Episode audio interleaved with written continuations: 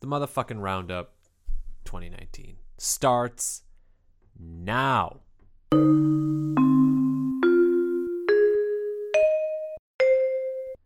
Hey everyone, how is it going? Uh, first one of 2019. I'm very excited. I'm very excited to get back to doing some quick shots of music. I have restocked and I'm ready to tell you about things I have feelings about. There's a lot to cover, as always. Um, on the plus side, the list is a little bit smaller from when I moved from my old computer to my new computer. I lost my list of albums. The playlist that had all the albums I needed to do roundups on is gone. Um, but uh, I remembered some of them. I've also listened to a bunch of new stuff. I have um, a few I want to get through super fast because I listened to them a really long time ago, months and months and months ago, if not even years. And I don't really remember a whole lot about them, but I, I feel like I owe the review to you because you've been so patient and kind. So, a few quick shots in the dark, all alone. One, fortunately, I just listened to this one last night. Uh, I hadn't listened to it in a while. Uh, Ingrid Michaelson's It Doesn't Have to Make Sense from 2016. Clever indie pop music. I think it puts she puts herself leagues above the the uh, main stage luminaries of your Kesha's, Taylor Swift's, Ariana uh, Grande's, such. Uh, I think she has a much more unique voice, uh, more creative songwriting, and more exciting instrumentation. I also give her credit because she's one of the few musicians slash artists to ever write a Christmas album that I didn't truly hate. Believe it or not, a long time ago, I listened to Notorious B.I.G.'s Ready to Die. I honest to God don't remember much about it. I haven't listened to it a second time yet. It's a long album. It's almost 80 minutes, so it's it's kind of a commitment, but uh, loved it way more than Life After Death, which I felt was just way bloated and just way too much. This is a fantastic album. It's still very very long, but uh, wonderfully put together. Can't say the same for Crime of the Century by Supertramp, which is relatively bland Brit prog, heavy rock, classic rock kind of stuff. Um, I mean, you got that schlocky "Bloody Well Right" song. That's fun. Uh, beyond that, no, skippable. Don't don't listen to it. One I was super shocked was "Dear Science" by TV on the Radio. It came out in 2008. I I remember seeing the music video and hearing the song, obviously for Golden Age, and thinking, "Oh fuck, I'm never listening to this pretentious uh, pitchfork love fest." Turns out it is a weird album that I just wasn't ready for at the time. Uh, TV on the radio got a lot of praise for this album, and then I, I just feel like they kind of vanished off the radar. They they no longer were indie darlings, blog darlings, and uh, no one was talking about them. This is a really really good record, and uh, TV on the radio. If you're listening, come on the show. I'll talk to you about what I vaguely remember from this record. It's a good record though. If you haven't listened to it, listen to it. Get it on your Spotify. Um, and if you think even for a minute like, hey, it's a good record, go buy this record. I'm sure they need some money. Um, Santigold's 99 Cents, another record I don't remember a whole lot about, but I just do recall being disappointed. And at this point, I'm wondering do I like Santigold? I remember the song Creator. Apparently, it was on Grey's Anatomy. Um, I thought that was a great song. But after after that song, beyond that song, there's not a whole lot I'm really loving about Santigold these days. I just find her to be kind of forgetful nothing too exciting, perhaps. Um, a record I did love was Number One in Heaven by Sparks. Again, not one I remember a whole lot about, so it's going to be sort of a quick recap on this one. This is a, but this was a fantastic, very futuristic sounding record that, uh, especially in our current synth heavy music era, feels like it was leaps and bounds ahead of its time. Released in 1979, it feels like it laid the groundwork for a lot of things that will come up much later down the line. Uh, it's a brilliant album. It's a must listen to album. Uh, I'd say you should go out and buy it. Uh, I only heard of Sparks when they did the collaboration with Franz Ferdinand, and I'm glad I know more about Sparks because they produce fantastic music. Synth, he- synth heavy, electronic heavy, nowhere near as clean and pretty as Ultima Massages 2 to by Tobacco. Gritty, gross tobacco style music. Um, the 70 some track filler at the, in the between the majority of the album the last two tracks is stupid and nonsensical i hate that stuff i think Korn did that once with follow the leader like the first 13 tracks were nothing then it was all of a sudden. Just don't do that. Like you guys, there doesn't need to be a hidden track. Hidden tracks are dead. They're over with. That was back when the CD first came out. You don't need to do this anymore. Um, I'm really excited for his the Malibu Ken project. I believe he's doing that with Earl Sweatshirt. That should be a really good record. Uh, tobacco with some gross rapping on top of it. I think that's something to be very excited about. One more. Again, one I had listened to a very long time ago. Uh, but fortunately, re-listened to it in my the car with my significant other uh, a seat at the table by Solange. Uh, I'm I'm gonna apologize in advance. I'm not giving this record enough credit. It's a brilliant album, very sharp, well thought out, full of uh, self awareness and consciousness, um, talking about life as a as a black woman in America and subjects beyond that as well. Um, it is poignant and sharp, uh, painful. Musically, it's eloquent and smooth like butter with loads of pop, folk, gospel, R&B tones. It is truly a magnificent record, one of the best records of 2016 that we didn't talk about on the show. Surprisingly, I'm kind of surprised that Ryan never asked us to to cover that one. I listened to this one far later on. Um, one last quick one, guys. You wouldn't believe I listened to Mezzanine by Massive Attack uh, a long time ago. One of the seminal trip hop albums, sort of that holy trinity of trip hop out groups of Portishead, Massive Attack, and Tricky. Uh, this is a great record. I wish I had more to say on it, but there are other publications that have gushed way too hard on this record, so you don't need me doing it as well. It's a good album, though. You should buy this album right now. Hail something through my head. Um, one more real quick one. I actually listened to this one recently. Uh, quite enjoyable uh, indie rock album. The album is called Headcase slash Hard to Read from 2016. The band is called Day Wave.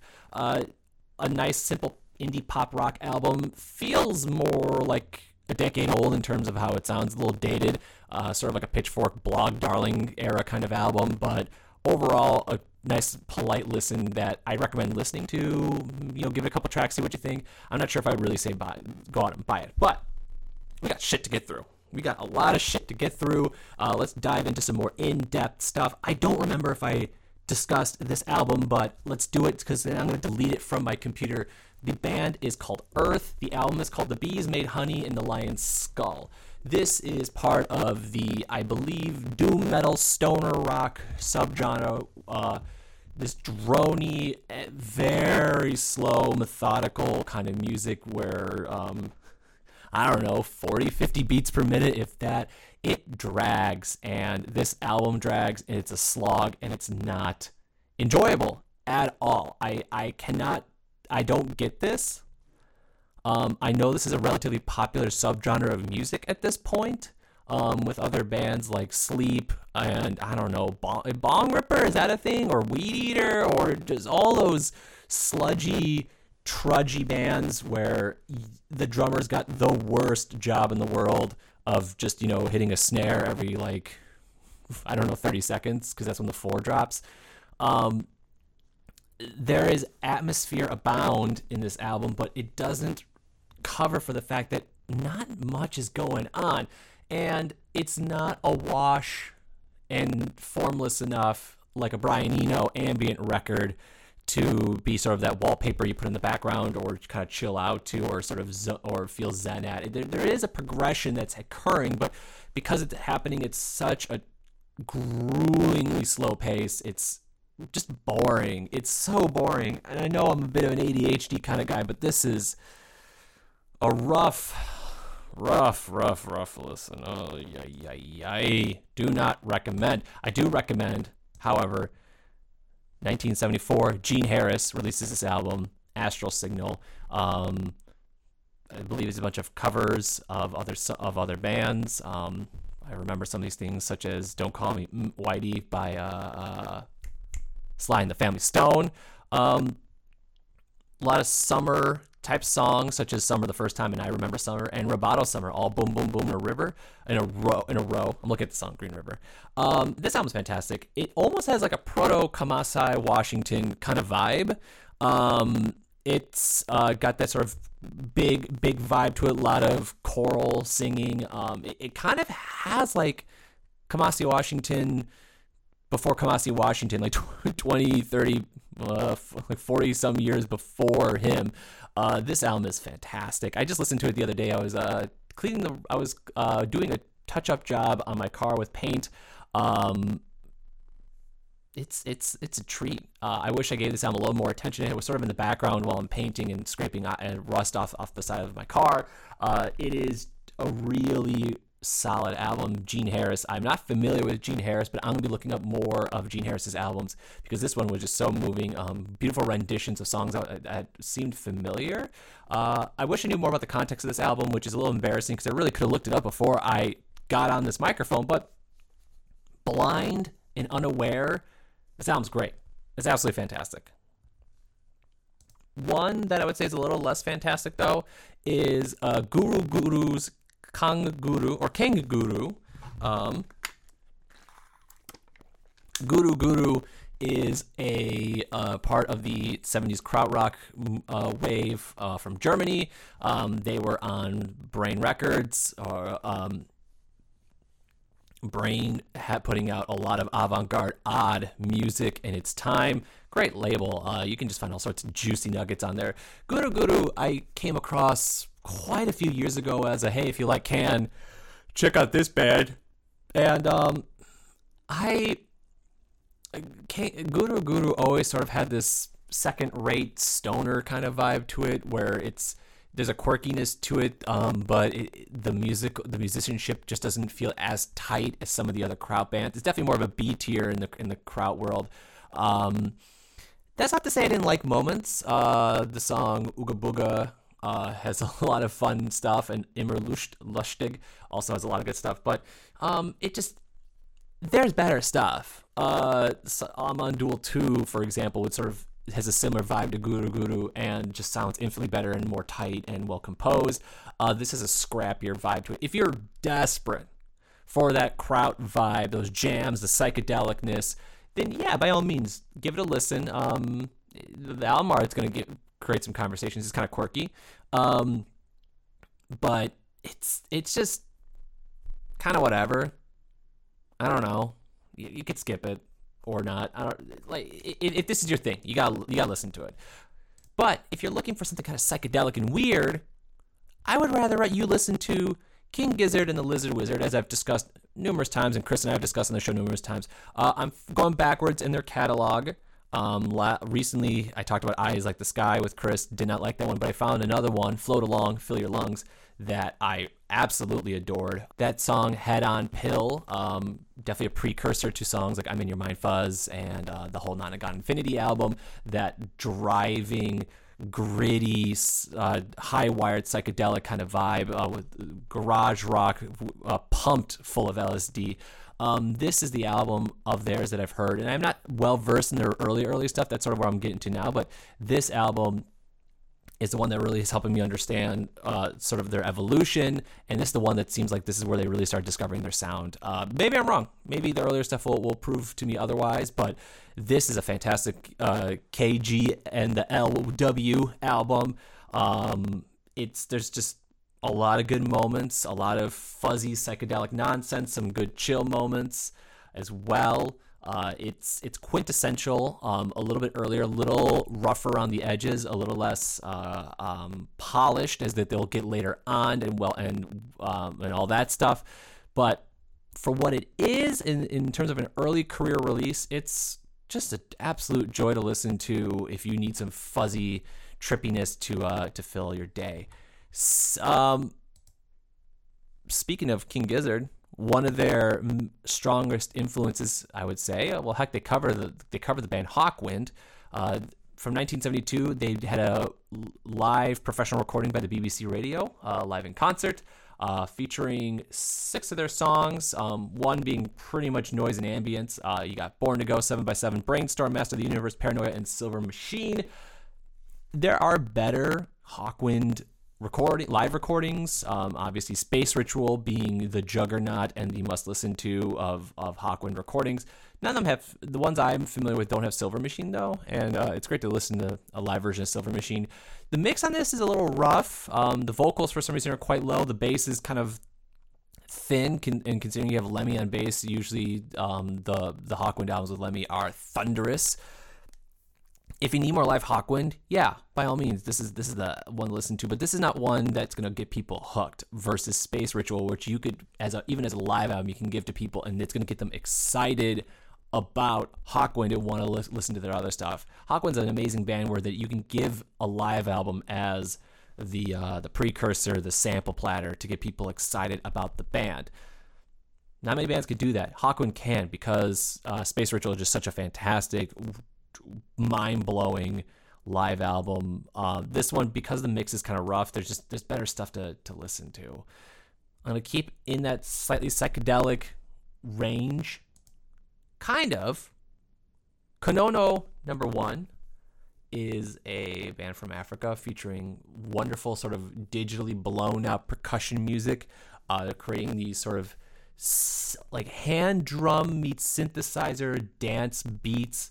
Uh, I've this is the second Konono album I've listened to. This one is Konono meets Batida, uh, featuring a little bit more of a structure versus the other Konono number one album I listened to, which was called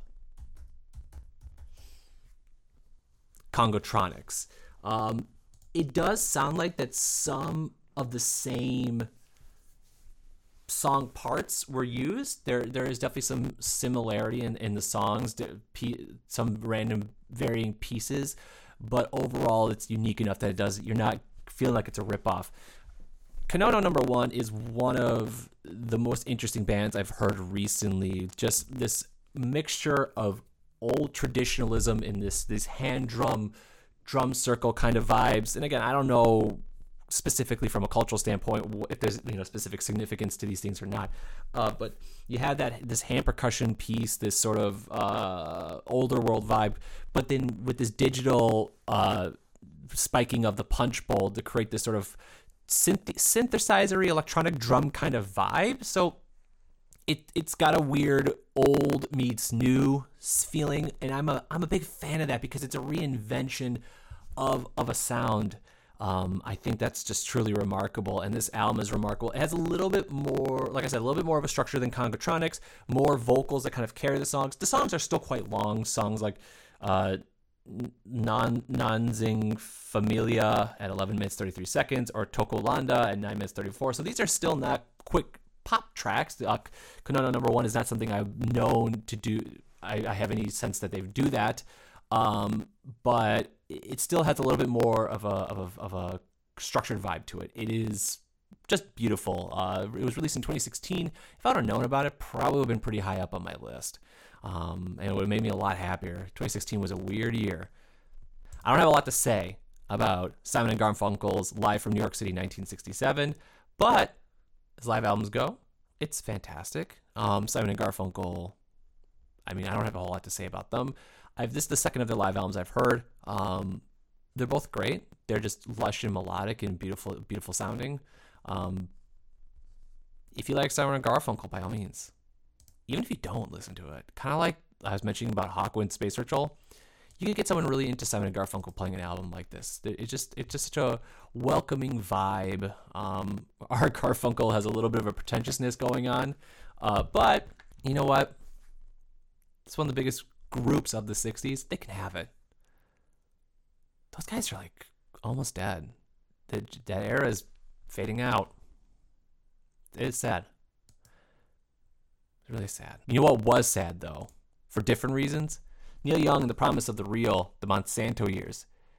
This is an embarrassingly bad album. Um, Neil Young is by no means a favorite artist of mine. I'm really not a fan of his voice. Uh, I find him to be a relatively shrill. Uh, he does he is capable of writing some catchy songs, but overall, I'm never super into them. Um, I know he's got his fan base. I know he's got a big following and people go gaga for Neil Young, but out of out of that generation musicians, um, I just I don't find a whole lot remarkable about him. Um, for the most part, there's moments I uh, that I can appreciate, but for the most part, it's just a little too. It's usually just a little too much. And uh, the Monsanto years, oh boy, is this an embarrassing record? Um, horrendously on the nose political statements. I mean, shockingly, like a 14 year old will write them. Sub average music, and I, 50 minutes is not a long album, but this album feels like it's seven hours long. It is very rough. I, come on, there's there's so, one of the songs names is a rock star bucks a coffee shop, and then it's just a like Mons just them calling out Monsanto is the chorus. Um, he talks about how Starbucks uses GMOs, how the farmers and their seeds, the precious, the sacred seeds, and it's just oh geez, it's like when you go to your local head shop and and the store owner just fucking rants on about the corporations, man.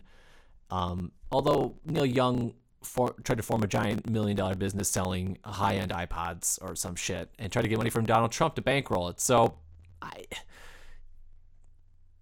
does does that count as hypocrisy? I don't really know. I don't know if it necessarily does, but I'm not. I'm just saying Neil Young is a, a weird man. This album is embarrassing. I I want to say give it a listen because it's kind of on par with albums like Lulu and Doo Wop, but it's also musically relatively boring too.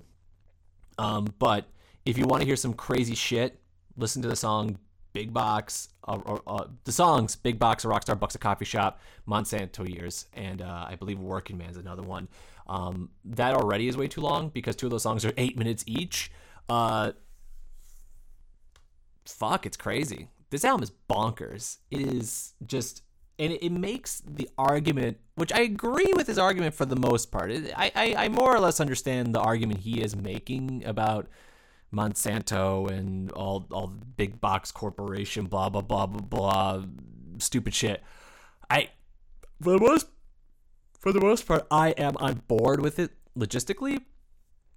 I just can't help but find that when he does such a piss poor job of it and it sounds just so schlocky and nonsensical, he does the argument disservice and actually harms the argument he's trying to make. Uh, it it just makes it seem kind of embarrassing and stupid whatever he's saying, and it's just like there goes wacky ass grandpa just ranting about whatever again. Fuck, it's wild. It is a wild album. And also the, the band Promise of the Real, that's that's actually their backing band. That's that's pretty crazy too. One more. Michael Rother was one of the members of Neu, and he released the album Flammende Herzen, Flaming Heart, if I'm not mistaken, uh, in 1976.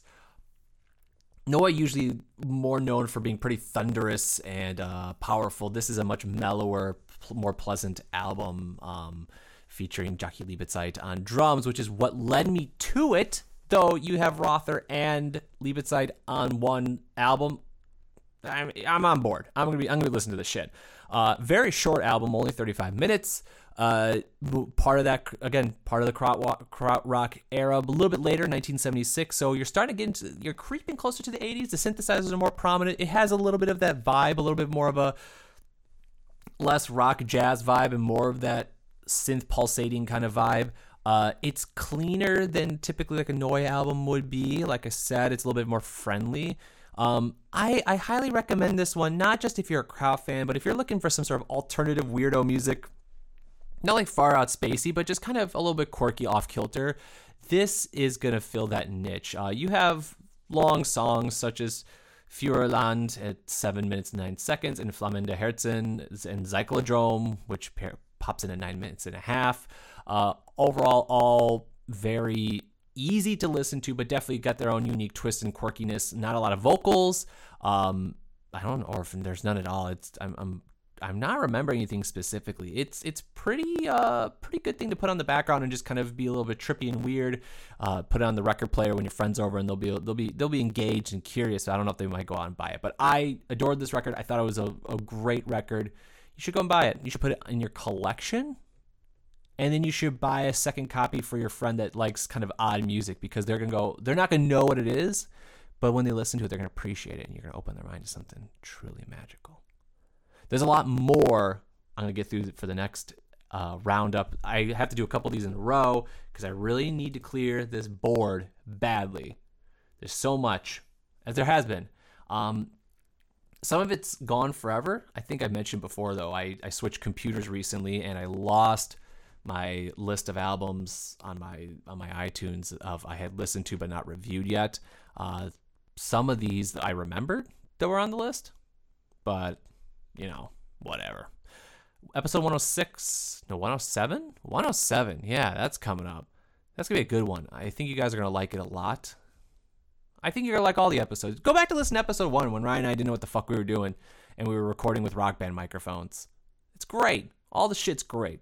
Riff and Rock Music Talk is the best. Number one, great job, baseball stick, USA, USA, USA, USA, USA, USA, USA, USA,